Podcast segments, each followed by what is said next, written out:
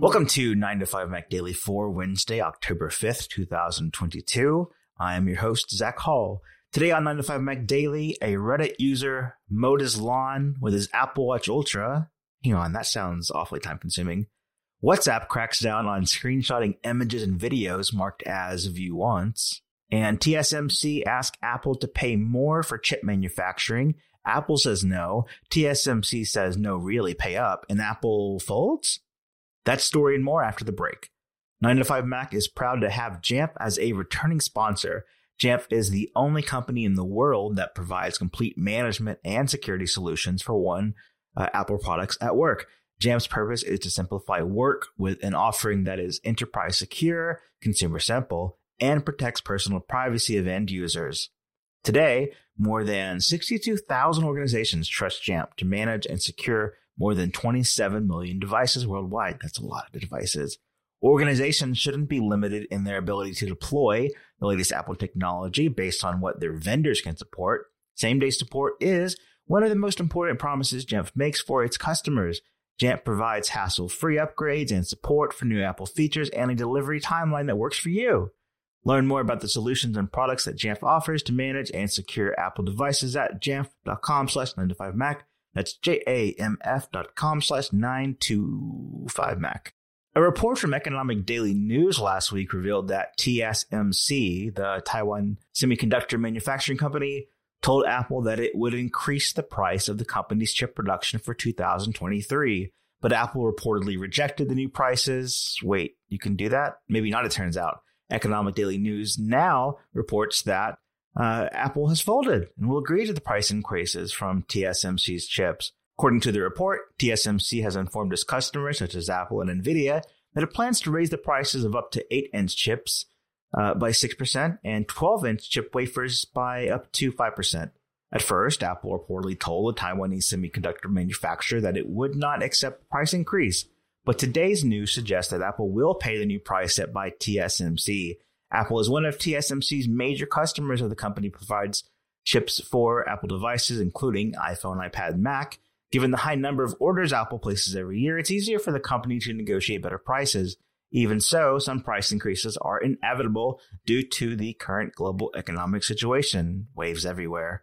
Economic Daily News notes that despite lower demand for smartphone computers and tablets this year, chip shortages are still affecting the entire industry. T S M C is reportedly working on Apple's new A seventeen Bionic chip, which will be the first to be built in, with the three nanometer process. The same technology is expected to be used to make Apple's M three chips in the future. Those are for Macs. Apple's A sixteen Bionic chip, also built by T S M C, uses four nanometer technology. However, Apple has kept it exclusive to the more expensive iPhone fourteen Pro models this year. This suggests that Apple may follow the same approach for future products in the future, keeping the new, more expensive chips for its premium products. In the meantime, Samsung has been racing to compete with T S M C and building chips with the three nanometer process. It's worth remembering that Samsung provided Apple with A-series chips until the iPhone six S, then in twenty sixteen.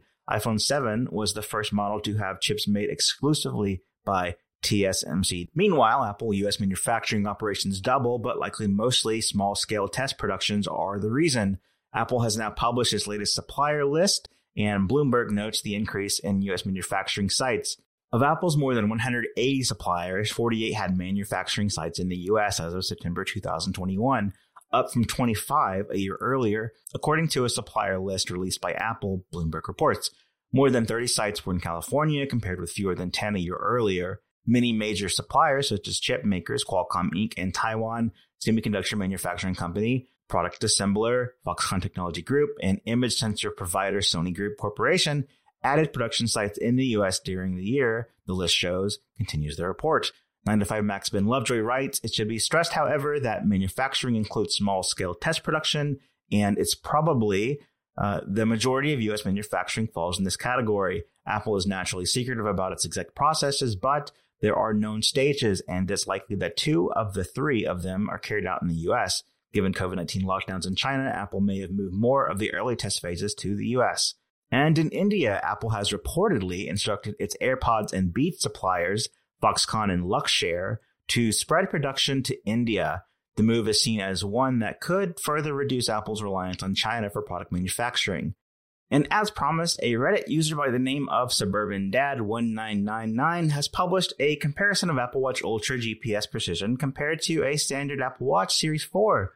While moving the lawn is slightly less extreme uh, than hanging off the side of a mountain, the Reddit user's unscientific comparison of G P S accuracy between the two G P S systems is actually informative. The visual alone shows the precision that adding L five radio brings to the Apple Watch Ultra. It also means I might actually have to run three point one miles when I run a five K. I've always suspected that Apple Watches gave me a few tenths of a mile for free. Also in the headlines, we've got a rundown on what we expect to see in Apple's M two Pro and M two Max MacBook Pros, hopefully launching sometime this month. Here's to also hoping for a midnight color option with that all-black keyboard well.